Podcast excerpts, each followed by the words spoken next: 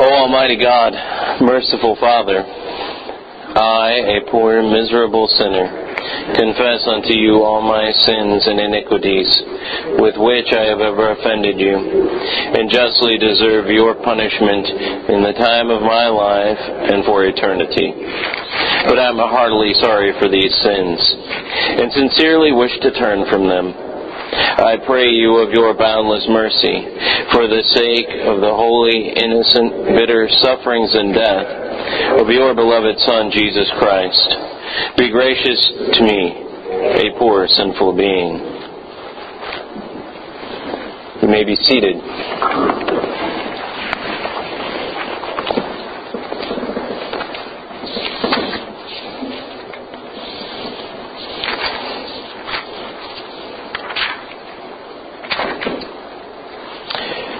First John, the first chapter, verses 5 through 10. This is the message we have heard from him and proclaimed to you, that God is, the, is light, and in him there is no darkness at all. If we say that we have fellowship with him while we are walking in darkness, we lie and do not do what is true. But if we walk in the light, as he himself is in the light, we have fellowship with one another, and the blood of Jesus his Son cleanses us from all sin. If we say that we have no sin, we deceive ourselves, and the truth is not in us. If we confess our sins, God, who is faithful and just, will forgive us our sins and cleanse us from all unrighteousness. If we say that we have not sinned, we make him a liar and his word is not in us.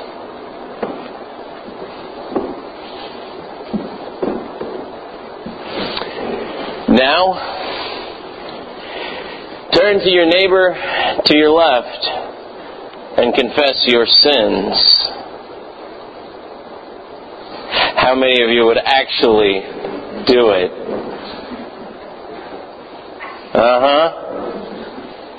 You see, we say that we are willing to confess our sins up until the point that it means that we confess our sins to our neighbor.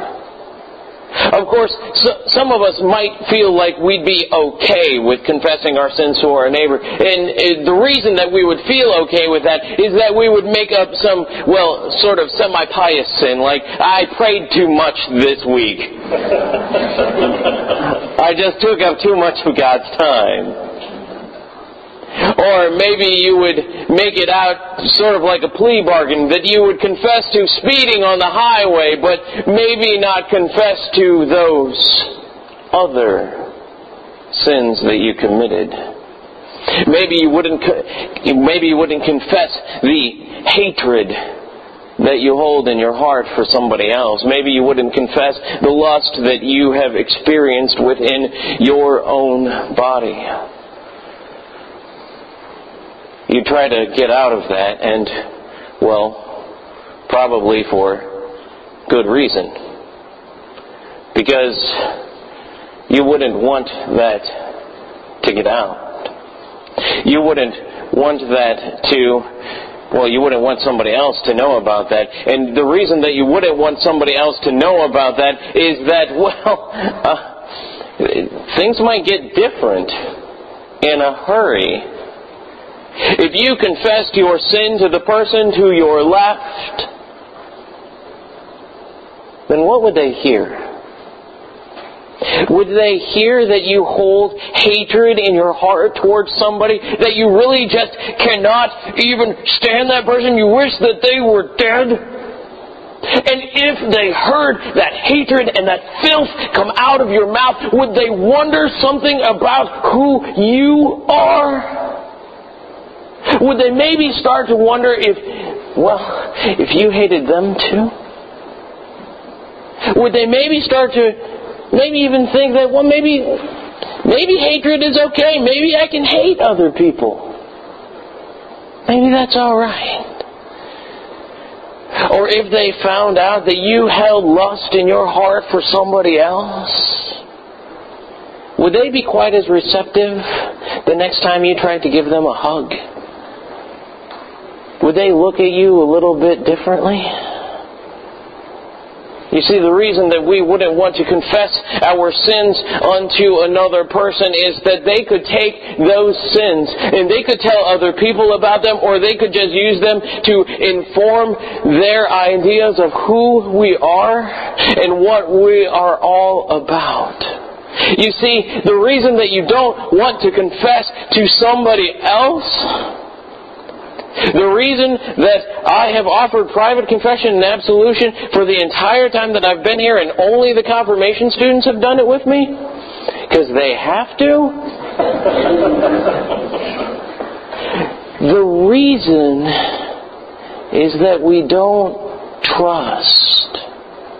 And the reason that we don't trust is that we know that we are not perfect. And we know that since we're not perfect, that other person probably isn't perfect either. And if that other person isn't perfect and I tell them about my hatred or I tell them about my lust, then what's going to happen? But we don't have that fear with God. God, who is light. God who is holy, God who is perfect. We don't have to worry about Him taking what we have said and turning it around on us to hurt us. He knows that we are poor, miserable sinners. He knows that we wrestle with sins day in and day out, and He asks us to bring those to Him so that we might be healed that we might be forgiven, that we might once again be whole.